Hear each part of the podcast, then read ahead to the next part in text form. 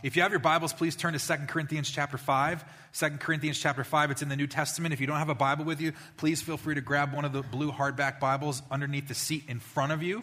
And if you don't have a Bible that's your own, uh, that is in a translation that you would understand, and it is large print edition for all of you that need glasses, like myself, um, which by officially last year, this is a big announcement, but I officially went to, uh, uh, to well, they're, they're bifocals, I guess, traditionally, but now they call them progressives, right? So progressives, right? So it used to be bifocals, but now we're progressives. So officially, I've moved into the progressive category. Thank you very much. So do we have any other progressive people in this world? Look at all you progressives in your vision. So congratulations. Um, but it is large print. If you need that, we'd love for you to take it home with you. If you need a Bible and a translation that you can understand. Um, if you're joining with us the first time, if you've not been with us for a while, um, then maybe this is the first you've heard that we've been in a series since February called Spirit Led. We spent the month of February talking about the Holy Spirit and how the Holy Spirit works in us and lives in us, and how the Holy Spirit, when we follow Christ and we choose to become a follower of Christ, He indwells us and changes us. He gives us the strength to live the life God has called us to live. And it comes from Galatians 5:16 that says, "So I say, let the Holy Spirit guide your lives, then you won't be doing what your sinful nature craves." That is the important message of Christians as a follower of Christ that we are continuing to live a life. If it was God's plan for us to take us home at the moment that we become saved, we would be gone. But we still have a life to live on this side of eternity. And as we walk it out, we can choose to follow our lead or we can follow God's lead. And we follow the Holy Spirit, He guides our lives and He changes us to look more like Jesus. That's what spirit led means. It means that when we become spirit led, we look more like Jesus and we look less like ourselves. And every one of us that puts our faith in Christ, every one of us is called to look less like ourselves and more like Christ. Are you with me so far? You guys good? So is everyone awake this morning? I just want to make sure everyone's awake. That's good, right? I know the rain can be like, woo, but I mean, we're all here, right? We're all good. So that's good because you're not going to fall asleep this morning. I promise you that. We're going to have a good time. Um, we have the ability to look more like Jesus when we allow the Spirit to lead us. That is the purpose and that is the goal of this life to look more like Jesus and less like ourselves. So, over the last number of months, we've been looking at what it means to be spirit led in our relationships. You cannot be spirit led if you do not have a relationship with God. If you're not a follower of Christ, you cannot be spirit led. It all begins with giving your life to Christ, letting the Holy Spirit inhabit you by giving your life to Christ, believing what He did on the cross, and asking Him to save you. And it's that beginning, it's the journey that begins at that point where then he instructs you as the great counselor to become less like who we are and more like he is. You know, I was very young when I officially made that decision. My mom tells me I was four or five years old. I don't remember that. I remember being in eighth grade at a Christian camp. Some of you ever heard of Word of Life Camp in Schroon Lake, New York? Anyone ever heard of that place up in New York? Look, got hands, a couple hands, that's good. I remember being at a campfire, giving my life to Christ at that moment, saying, I'm going to officially walk and be in relationship with you. And from that point, my life is supposed to start to look different. When I'm happy to report that I do look different today than I did then. Of course, I look different physically, but that's not what I'm talking about. I'm talking about my heart that there are things that I participate in today, I'm sorry, things I participate in then that I would not participate in today. There are things that I would have said or done then that I would not do today. That's the whole process. It's called sanctification. And that's what God wants each one of us to pursue. So that's what it means to be spirit led. Last week, Pastor uh, Matt did a great job talking about one of the components or characteristics of being spirit led is learning to have hard conversations. He talked about that hard conversations are important for us as followers of Christ to do if we want to be spirit led in our relationships. And the main point he was trying to say was that we have to focus on the eternal gain instead of the temporary pain that having a hard conversation is not easy for a lot of people to do. And if we set our eyes, though, on the eternal benefit of how we're calling people up to a better place, to where God wants them to be, as opposed to calling them out, it doesn't become about today, it becomes about the big picture spiritually and eternally. You with me? Big deal. He said we do that by calling people up and also focusing on the root of the issue and not just looking at the behaviors or the fruit. Today, I thought it was appropriate for us to continue that conversation and talk about reconciliation. Because I think we would all agree that if you're going to follow that instruction last week and have hard conversations, there may be a need for reconciliation, right? We have difficult conversations, and sometimes there needs to be a need for conversation to happen afterwards because people can be hurt. People can be offended. How do you deal with offense? How do you deal with things that ultimately can divide as opposed to unify? So today we're talking about reconciliation, and I call the message Make It Right. Now, let me explain what reconciliation is, and then I'm going to talk a little bit about why we should live a lifestyle of reconciliation and then how we actually do it. But this is what reconciliation means it's a term indicating a repaired relationship, okay? A repaired relationship between persons or groups who were formerly at hostility with each other. So it's the repairing of a relationship between a person or persons and a group or groups who were formerly at hostility with each other, okay? It reconciliation bridges over quarrels to reestablish relationships. Reconciliation is not just about saying I forgive you, it's about actually reconnecting relationships between people or groups, okay? That's what true reconciliation means, and that's what we're talking about. We need reconciliation in our lives because people become hurt. This is the truth. How many of us, I wonder, would agree to the fact that we can hurt people and people can hurt us. And if I asked you to raise your hand today, and I'm going to ask you to raise your hand today, this is an interactive question today, okay? How many of us, since the beginning of this year, in 2019, have had a quarrel and have either hurt somebody or have been hurt? In 2019, how many of you either put your hands up high? Okay, I'm not saying that you're the offender, I'm saying you've either offended someone or someone has offended you in 2019. Now, keep them up, keep them up. Come up, be proud of your offense. No, look, look at the people around you. Just look around, look around. You have so much in common with like 90 plus percent of the people in this room. The rest of you, I just need to learn. Okay, you can put your hand down. Okay, but 90 plus percent of the people in this room put their hands up and said, you know what? Just in the last four and a half months or five months, I have either offended someone, hurt someone, or I have been hurt. So, how do we deal with offense. How do we handle offense? There are ways that we deal with it. I've, I've drawn it down to, I think, four ways that I believe as people we handle offense. Four different ways that we handle offense. And I want to show them to you today. Okay? Here's some of the ways we deal with offense. Number one, we run. We run from offense. Okay? This is what I call the avoider. You know, the person that is offended or has offended someone else and they run from it. These are the people that intentionally avoid the possibility of reconciling. They avoid talking about it. They avoid having any discussion. They don't want to think about it. They avoid the person however possible.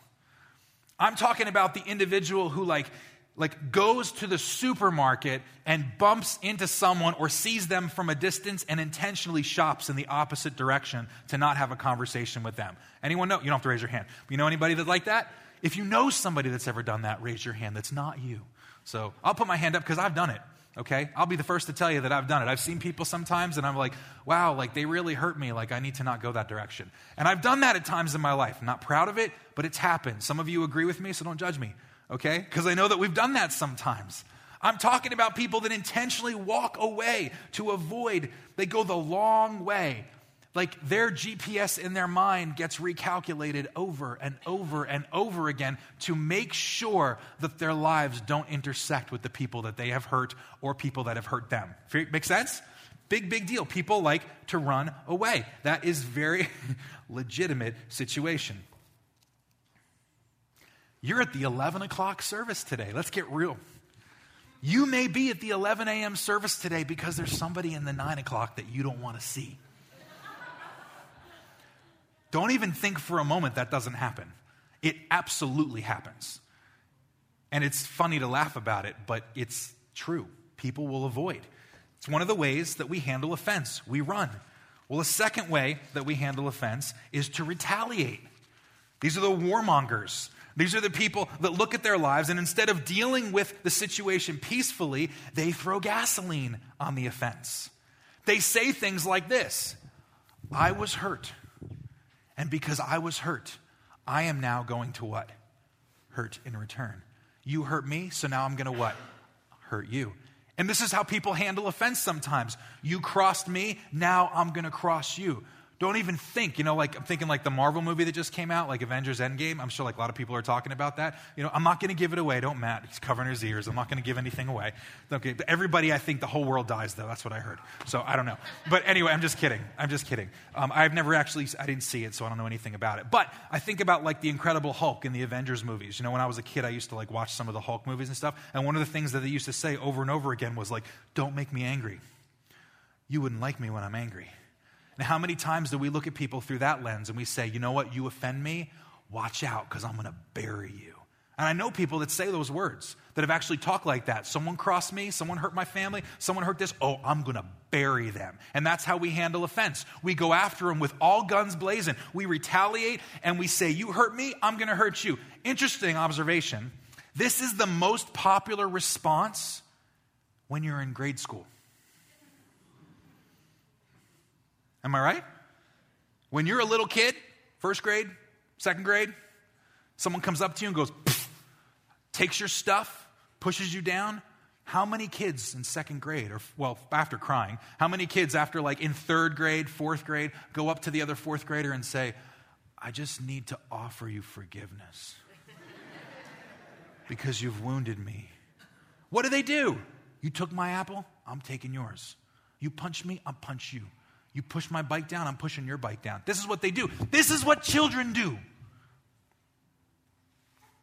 And yet we're adults and we do the same thing. Our world does this. Just look at the world around us. Look at social media. Look at the news broadcasts around us. What do they teach us all throughout our world? Somebody hurts you, you hurt them right back. You know, if you want to have a little fun, just I shouldn't advocate this, but if you want to have fun, go listen to like social media posts and how people like respond to different things. And they're like, yeah, well, you're dumb. Well, you're dumber. Well, you're more dumb. Well, you're the dumbest. And people go back and forth and they just retaliate back and forth. Retaliation is a way to handle offense.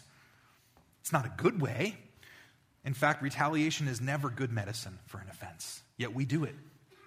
The third way we handle offense is we resign ourselves to it. I call this the acceptor. This is the individual that looks at this. They look at the person who has offended them or the person they've offended, and they've just come to this conclusion that it's just the way of life.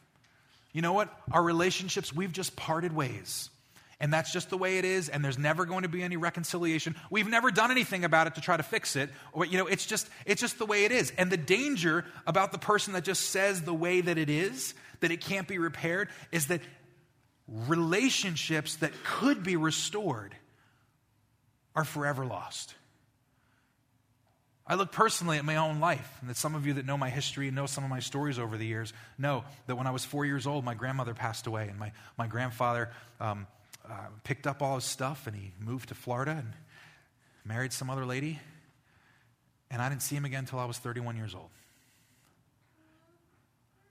27 years. There's a fence that's never dealt with. It's just the way of life. It's just the way that our family does things, people say. You ever have anyone ever say that?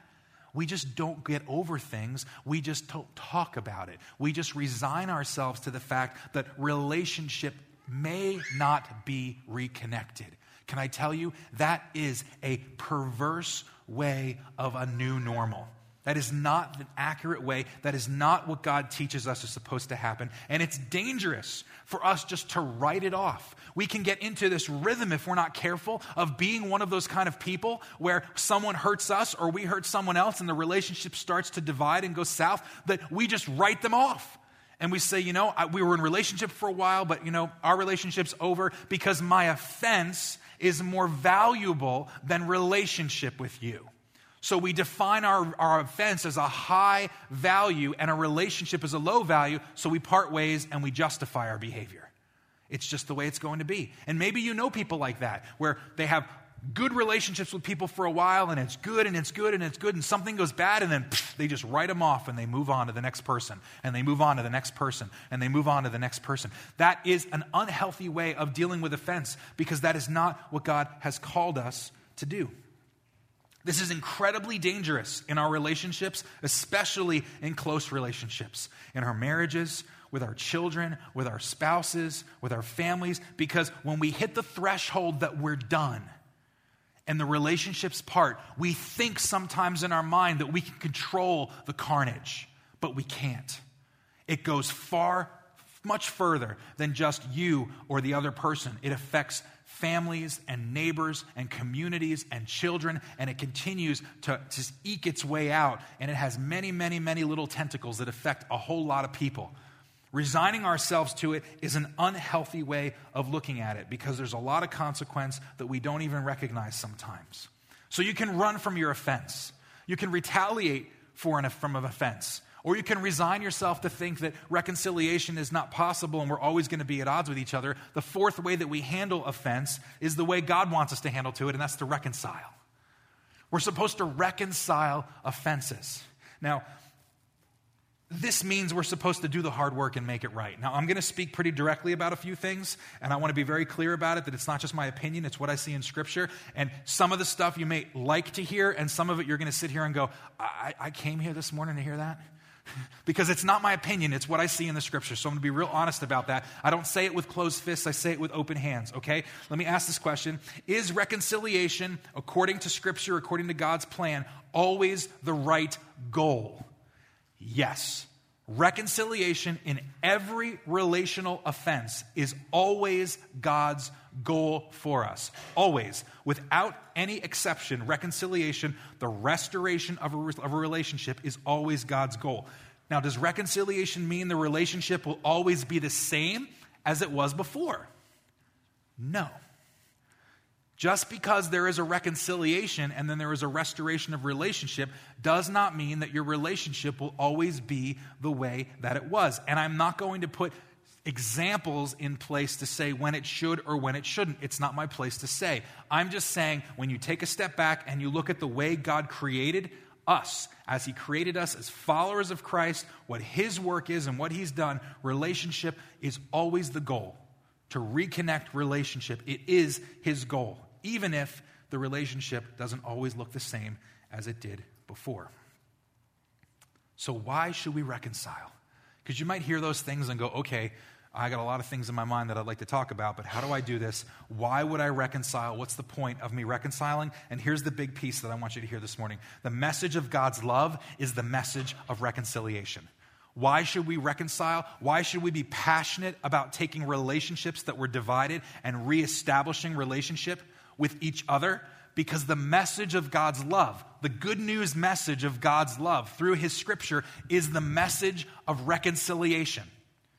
If people were going to try to take the Word of God, all 66 of these books, and put them together and summarize them into one word, they may come up with a few different words that they would use. One of the words I would use is reconciliation.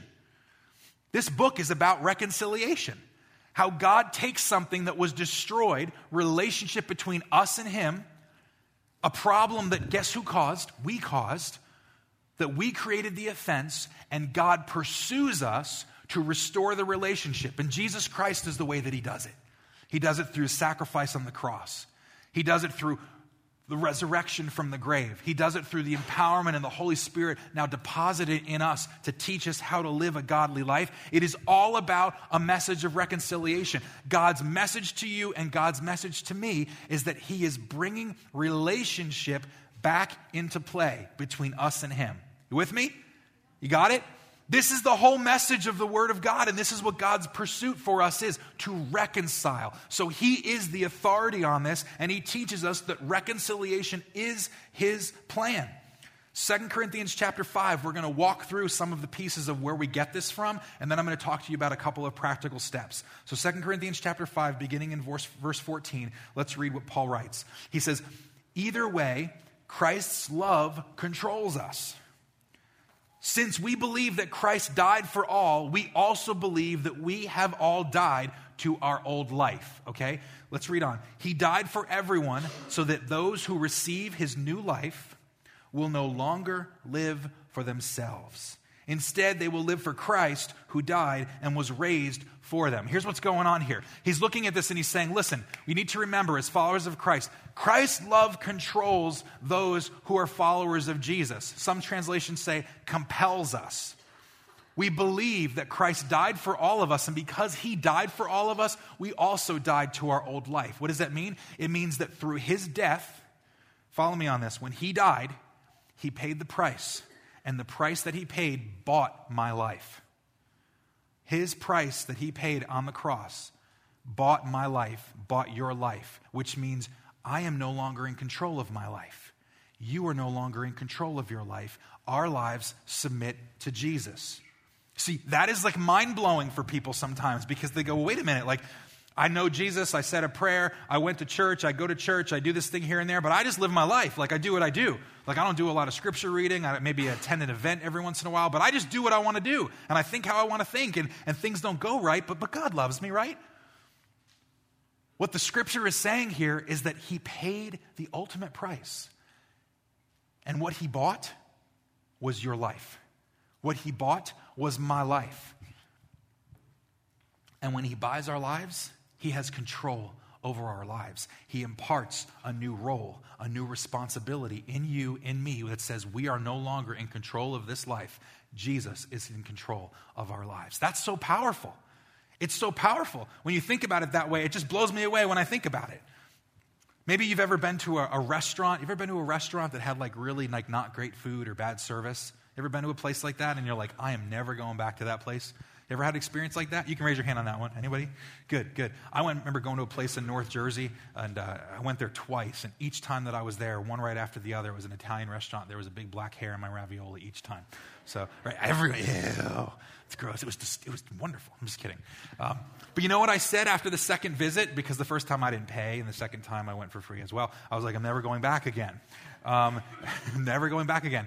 Fast forward another you know, like a year and a half or two years after I went to that place, you drive by, and there was this big banner on front of the restaurant. And it didn't say closed. You know what it said? Under new ownership. Under new ownership. Now, why would that banner be on that restaurant that would say under new ownership? I'll tell you why. Because a lot of people that went to that restaurant knew they were getting hair in their food, or the food wasn't too good, or there was a problem with the business. And when people walk away, they're like, I'm what? I'm never going back. But when the sign says under new ownership, what is it saying?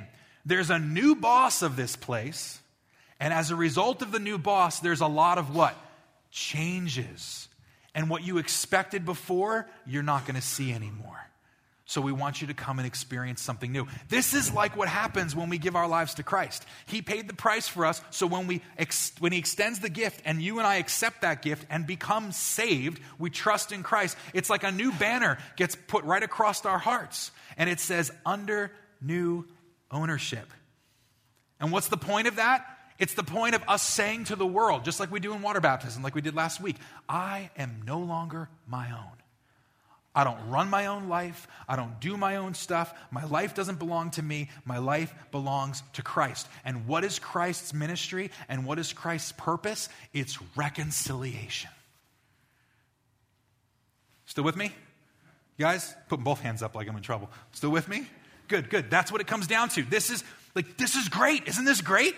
You don't own your life anymore if you're a follower of Christ. I don't own my life anymore. You might say, Is he crazy? What do you mean this is great? I mean, he loves us enough to give us life so that in his sacrifice we can live with him here and for eternity. Like we got to open our eyes to this and say, this is what it means. And when we're under new ownership, we follow his leading and his planning and his purpose for our life. Let's look at verse 16. So we have stopped. Look what happens under new ownership. Under new ownership, we have stopped evaluating others from a human point of view. At one time, we thought of Christ merely from a human point of view.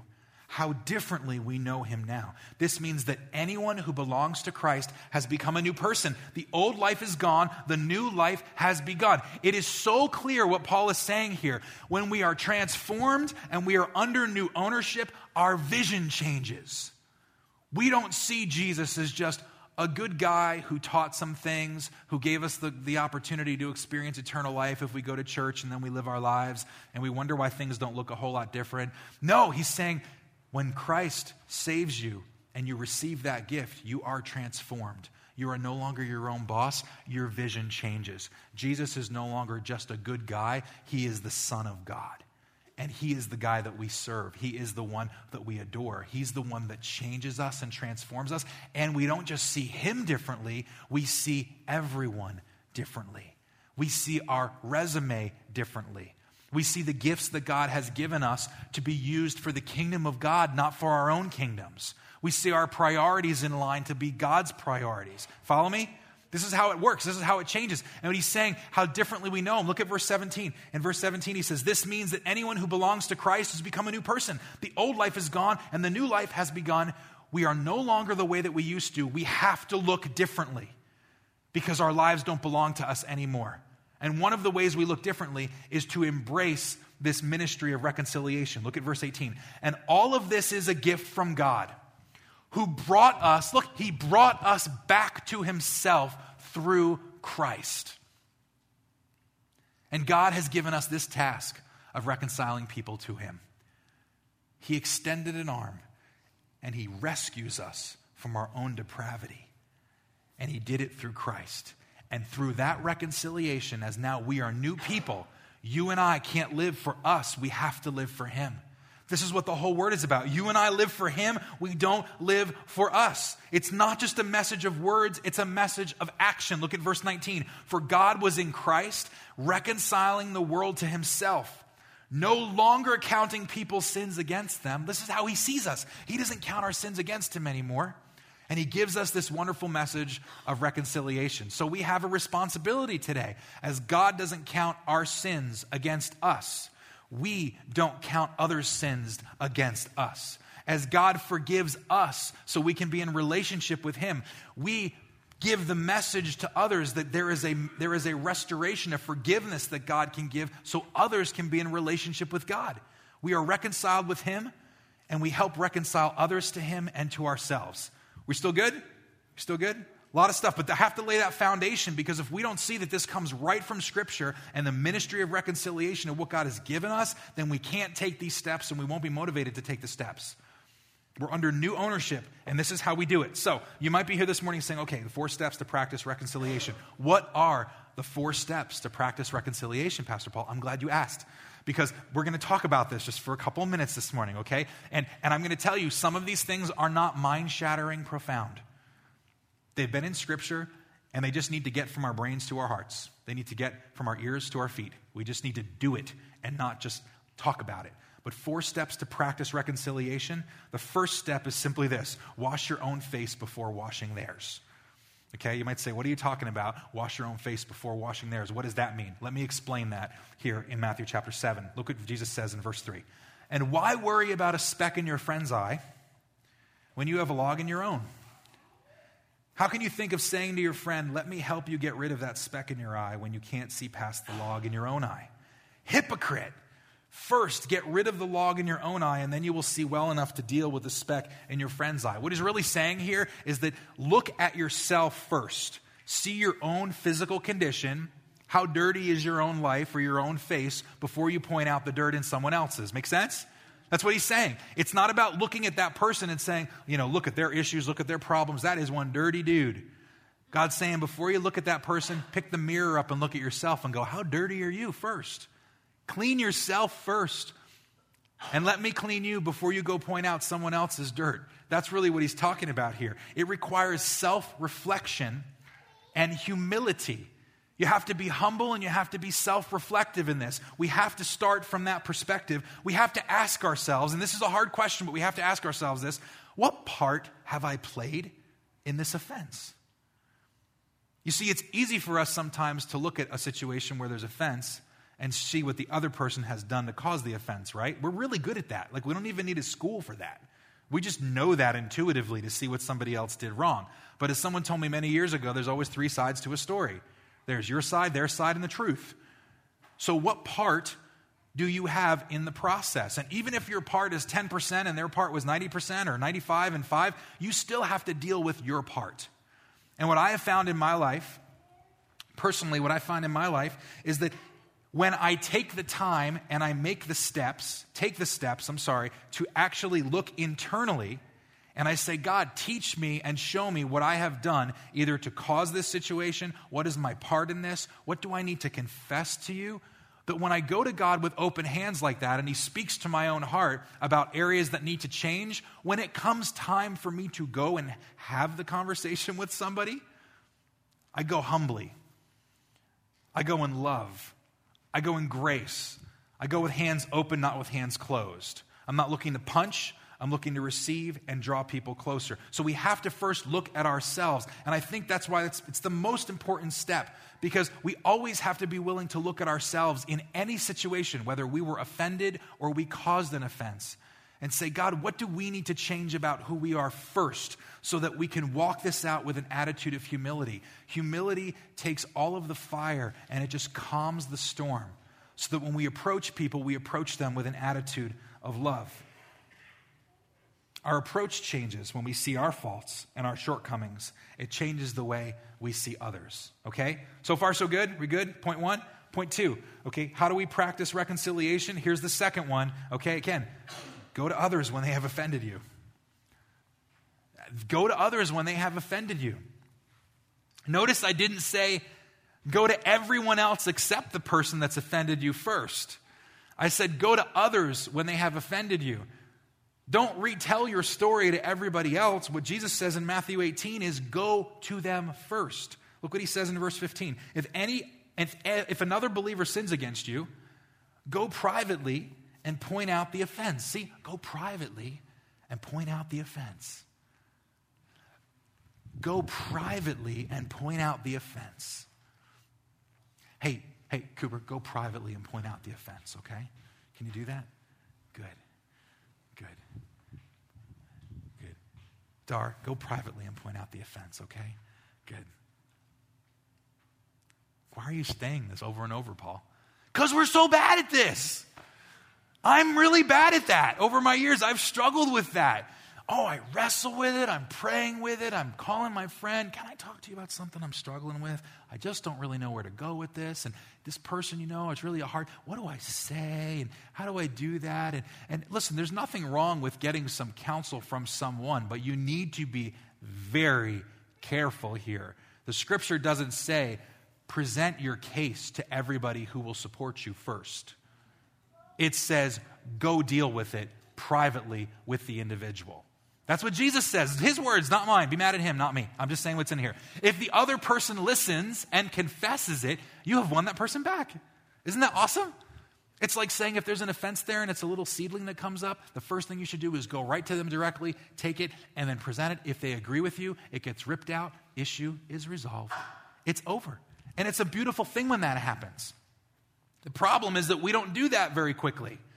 We let it ruminate and sit and we wait and we come up with other alternatives and we're not sure what we want to do with it. And, and, and I continue to say over and over again when, when seeds grow into little seedlings, they're so easy to pull out of your garden.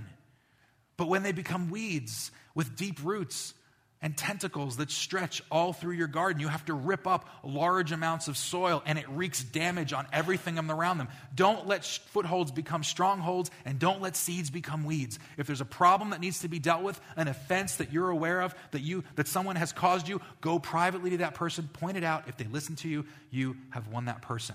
Verse 16. Well, Pastor Paul, what if they don't listen to me? I'm glad you asked.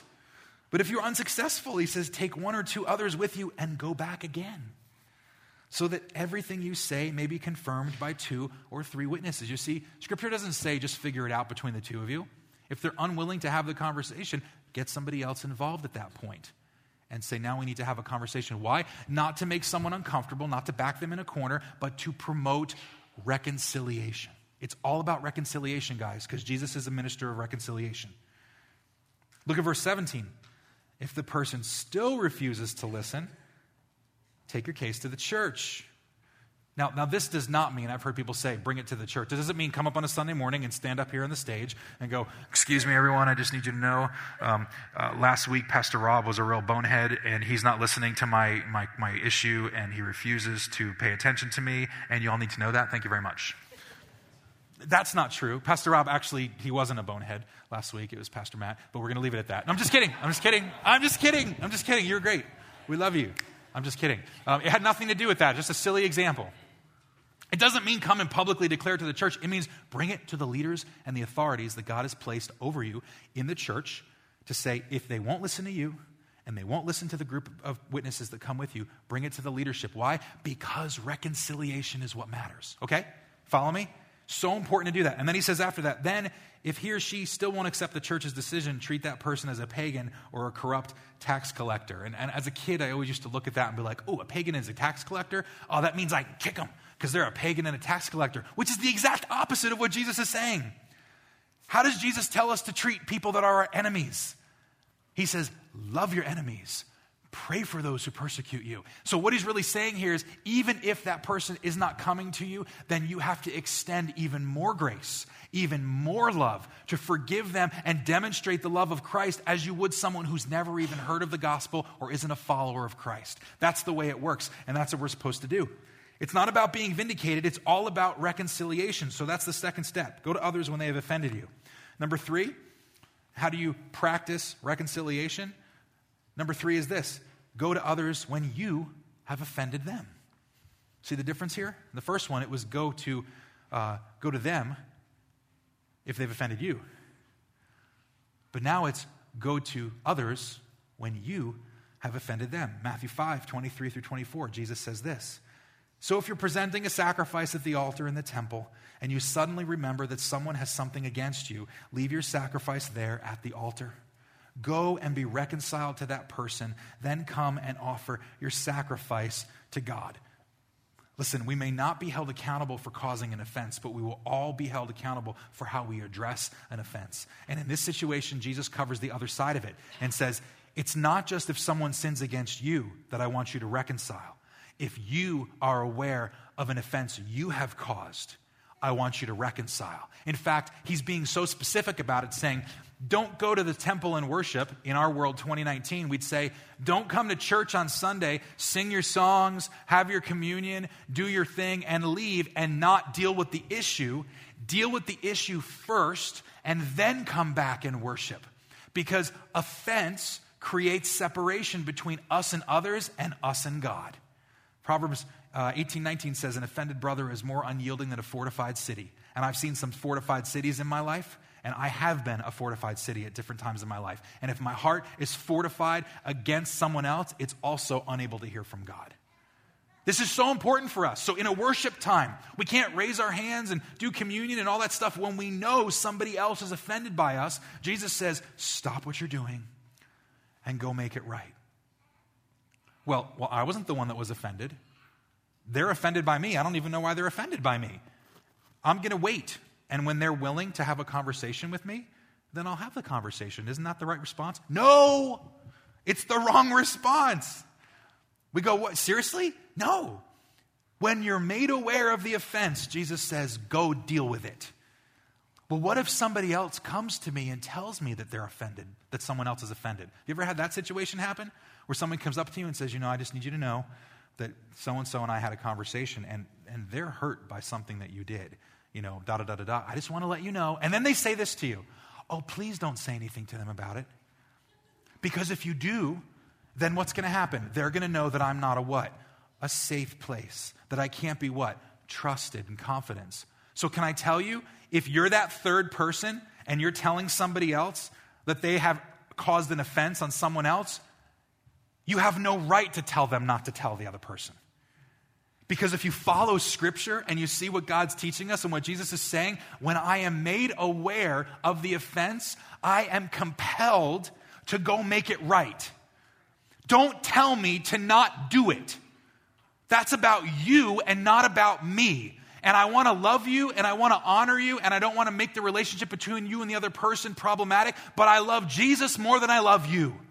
And he says, do it. So I want to do it. So here's my counsel to those people that want to share that. When you know someone else is offended by someone and you go to that second person and go, they're offended by you, if you're going to say it, get ready for them to act. And if you're not willing to let them act, shut your mouth. Isn't that encouraging? Like, just don't say anything. Well, I want them to know. Why do you want them to know? Why do you want them to know if you don't want them to do anything about it? That's torture. It's disobedient to God's word. It's disobedient. Well, I don't want to be I don't want to be seen as a traitor. I don't want to be seen as someone who's not safe. You're not helping anybody. Go back to the first person and go, I told them. Well, how could you do that? You betrayed my trust and everything. Well, I did betray your trust. I'm sorry. I shouldn't have betrayed your trust, but you know what? They want to come talk to you. How could you let them come talk to me? I don't want them to do that. Well, Because they love Jesus enough to reconcile. And they don't want there to be a problem between you and them. You see where I'm going with this? Like, this really impacts the way that we live. So, if you're one of those people that wants to speak to someone and let them know that someone else is offended, but you don't want them to go to them, stop it. In Jesus' name, stop. Because when the person takes this world serious, this word seriously, you are going to become offended because they're not going to listen to you. And they're going to say, I love you, but I love my Savior more. I have to go to them because you told me. Can I tell you, I've done that with people in my life, especially in pastoral ministry. Man, it's easy to offend people. Some of you may be offended right now. I love you, but you may be offended. Man, when I'm made aware of stuff like that and people come and they're like, you know, someone's struggling with it. I'm like, well, did you ask them to come talk to me? Yes. Well, did they want to come? No. Well, I'm sorry, I need to go have a conversation. Pastor, please don't do that. And I'm like, I have to. I have to model it. It's what the word says. What's the alternative? Sit around for weeks or months, or can we be honest? Years when someone never comes to you about something and you see years later it's still there. Shame on us for not doing that. Shame on me for doing that. I look back at my life and I go, God, shame on me for not wanting to hurt somebody that brought me a truth. And to save their hide, I wasn't obedient to your word. You don't have to go with, with. Now, listen, if you can't present it, remember hands open? Remember wash your face before you wash somebody else's? If someone tells you about that and you're like, oh, I'm going to go find out, and you're, well, well, shame on you. You're, you're, you're doing the wrong thing, my friend. But if you take a moment to reflect and ask the Lord to say, God, show me what I did, let my hands be open, go to them with open hearts and love, that is a beautiful opportunity to let the Holy Spirit work. Don't deny the Holy Spirit's ability and his, opportunity, and his desire to want to work. So go to, go to others when you have offended them. It's not okay to ignore it if you're made aware of it. It's not okay. We've been given the ministry of reconciliation. So, our last point, and as our worship team comes to close today, our last point answers this question. And here's my question What happens, okay, because this is real life, right? We live in an imperfect world. What happens if you follow these steps? What happens if you obediently walk through this? That you, you wash your face first. You look at your own sin and guilt before you look at somebody else's. What happens if you go to someone that offends you or you go to someone that you've offended? What happens at the end of that and there's no reciprocity? There's no response from that person. There's no apology. If they've offended you, there's no apology. If you want to reconcile, but they don't want to reconcile, where do you go with that? Where do you go with that when you're doing everything that you're supposed to do? And remember, reconciliation doesn't mean the relationship has to look the way that it did before. It just means your hands are open to say, I don't want there to be anything between us and the two of us. And our relationship may not be the same anymore. But what if they just cross their arms and say, Thank you. And you just they walk away, and there's nothing in return given to you. What do you do then? Point four do what is righteous and leave it to God. I didn't say do what is right. I said, do what is righteous. Right and righteous aren't the same thing. You do what is righteous, meaning according to God's standard, according to God's instruction. You do it and you do it honestly with an open heart, and then you leave the consequences to God.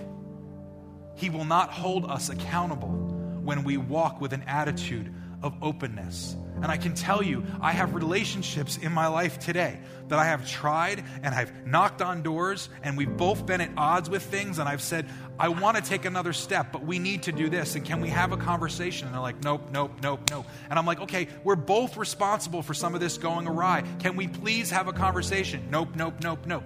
Months become years, years become decades. And I look at that and go, does God hold me responsible? For that relationship not being reconciled? I believe in my heart of hearts the answer is no. Because when you do everything you can with your hands open to say, I want to do this, here's the next step, and the other person's unwilling, we learn to do what he says in Romans 12 to be at peace with one another. Look at Romans 12, verse 17. Do not repay anyone evil for evil. Be careful to do what is right in the eyes of everyone.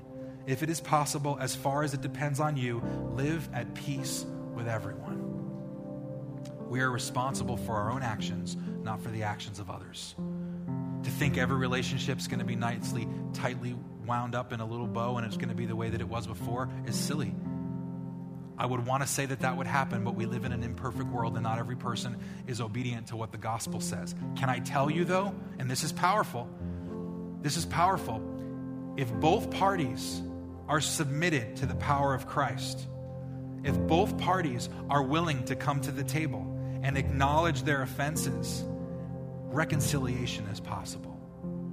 You may never be best friends. You may never even be in the same church again. But you can look at the other person and wish them well. You can look at the other person and pray blessings on them. You can desire all of God's blessings for them, whatever they do. You just may not be in direct relationship. But if you run into them in the store, you won't go the other way. If you happen to go to the same church service with them, you're not going to try to find another church service to attend. True reconciliation means you are no longer at war with the other person, even though your relationship may not look like it did before.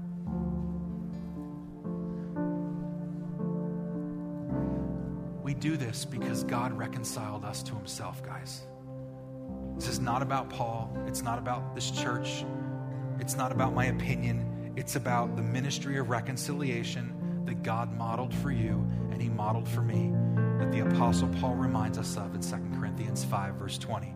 He says, So, we are Christ's ambassadors. You and I are Christ's representation, he's saying. God is making his appeal through you and I, through us.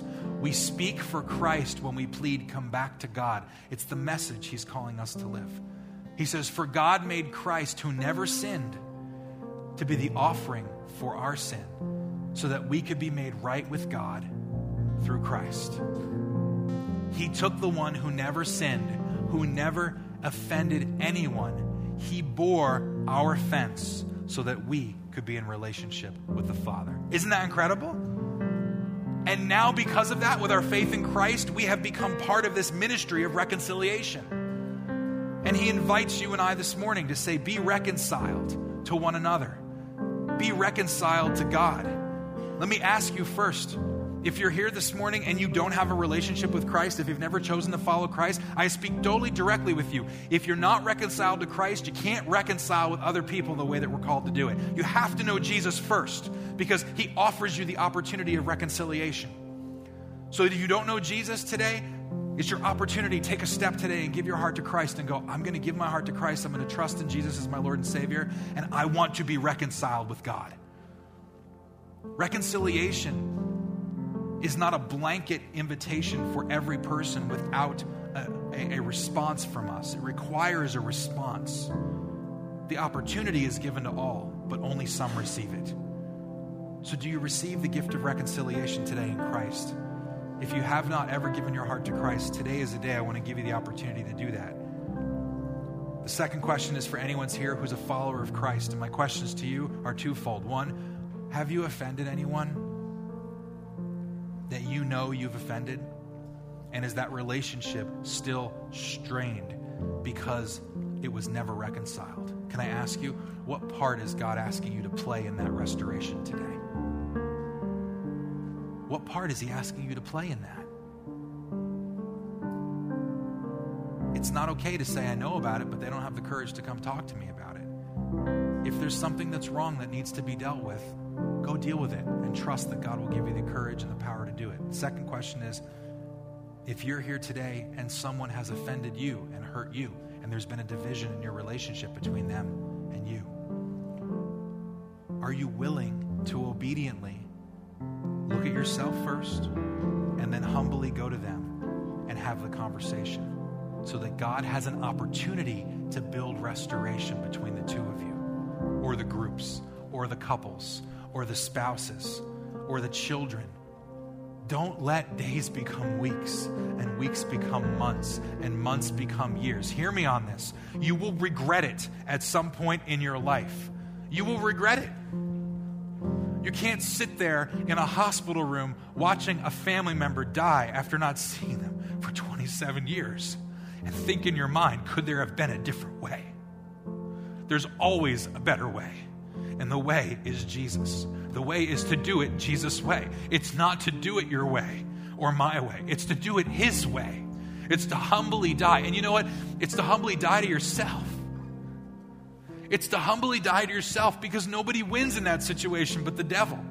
He comes to steal, He comes to kill, He comes to destroy, to rob us of the things God has given us. And all we need to do is just obediently acknowledge what Jesus is calling us to do and say, it will be hard, but do it.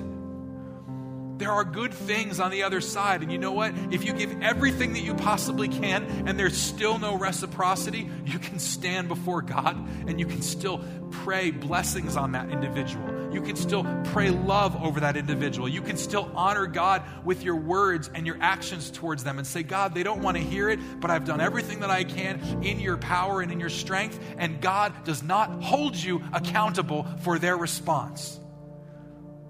Don't let it wait. We're going to sing this song, Amazing Grace, How Sweet the Sound, that saved a wretch like me.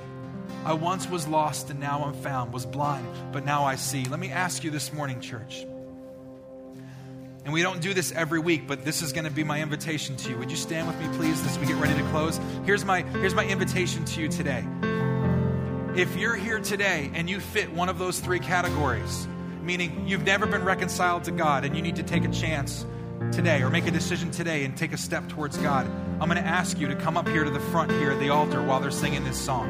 And you and God, and you can talk to us about, hey, I want to give my life to Christ today. If you're here today and there's a fence that you've never let go of from somebody else who has hurt you, I want to invite you to come up to the front today and say, God, teach me and make me the strength to take the step to make it right. And if you're here this morning and you know that you've offended someone else, come up this morning and ask God. This isn't about me to you, it's about you to God. But I'm going to invite anybody who's here that's wrestling with this to say, during this song, we're going to touch God's heart as He touches ours. And we're going to ask Him to make us people who are passionately committed to reconciliation. As the team plays, you're welcome to come as we worship.